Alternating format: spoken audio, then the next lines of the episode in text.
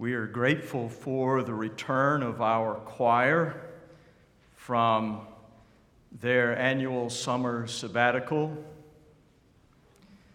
Our gratitude for the many beautiful solos and duets of the summer, eclipsed only by our thanksgiving for the choir, singing this morning psalm in the language in which it was written and first ever chanted and sung all those years ago. The peace of our Lord be with you.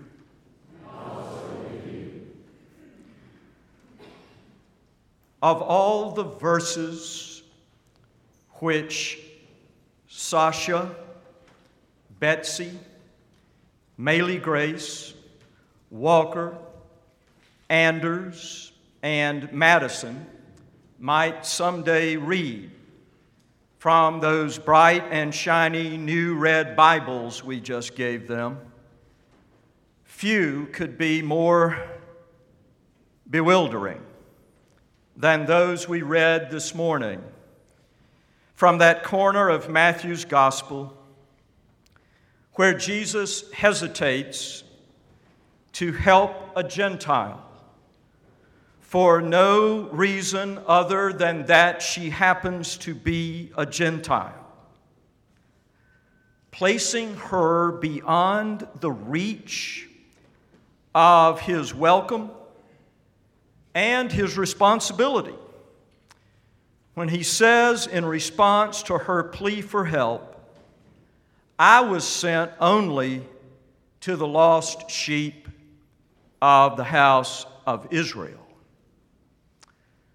Because that sentence sounds so far from and foreign to the Spirit of Jesus, Bible commentators work overtime in their efforts to soften the blow and dull the sting of Jesus' words. Often by speculating that when Jesus declined to help the Gentile woman simply because she was a Gentile, Jesus was only kidding. Or that perhaps he was just testing the woman's resolve by first saying no while planning all along eventually to say yes. None of which sounds much like Jesus to me. Teasing and testing someone who came to him in need of help and hope. And all of which though certainly well intentioned, diminishes the power of one of the most significant moments in the entire New Testament.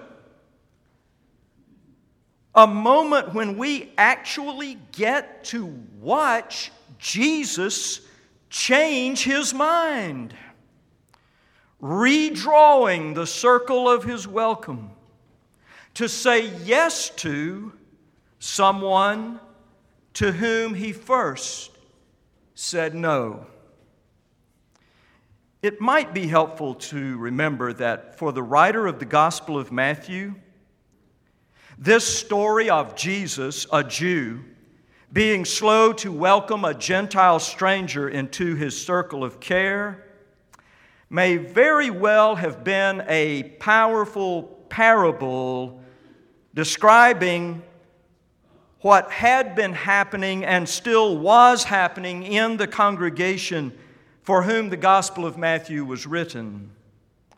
Most of the best scholarship we have tells us that the Gospel of Matthew was probably written sometime in the 70s or 80s AD for a community of faith, probably in the city of Antioch, the same Antioch which shows up so often in the book of Acts which would have started out as a mostly Jewish congregation and now was struggling to embrace Gentile strangers, which is exactly what we see happening in this morning's gospel lesson, where the ultimate Jew, Jesus, at first says no to the Gentile stranger, but then says yes to the same person to whom he once said no.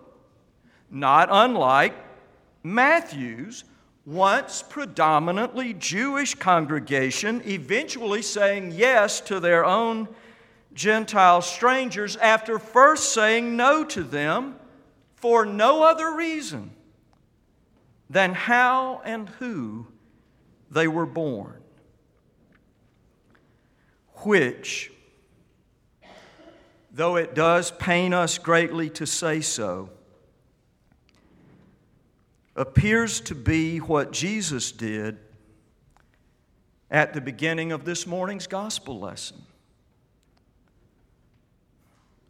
If we let the story mean what the story says, then according to the words on the page, when Jesus said no to the woman at the beginning of this morning's gospel lesson, he said no to her for no other reason than that she was a Gentile. Because of how and who she was born, Jesus hesitated to help her. But Thanks be to God, not for long.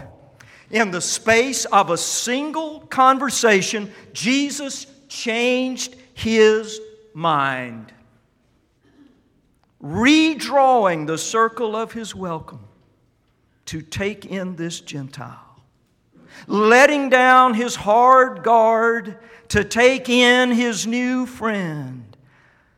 A powerful picture for all of us of the way our lives move, our minds change, and our worlds grow when we are living, walking, praying, and thinking in the Spirit of Jesus.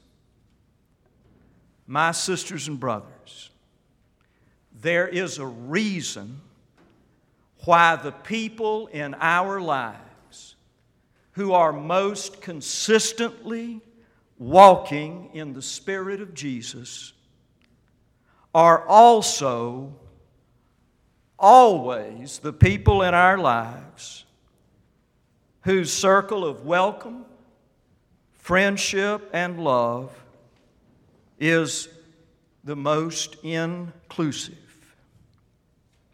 And that reason is this. When we are living and walking, praying and thinking in the Spirit of Jesus, the arc of the trajectory of our life will always and ever be moving outward. There are many things about this world and the next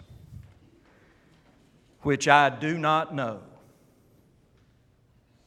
But this one thing I do know with utter and absolute certainty walking in the Spirit of Jesus walking, living, praying, and thinking in the Spirit of Jesus will keep us all always drawing a wider circle of love and welcome.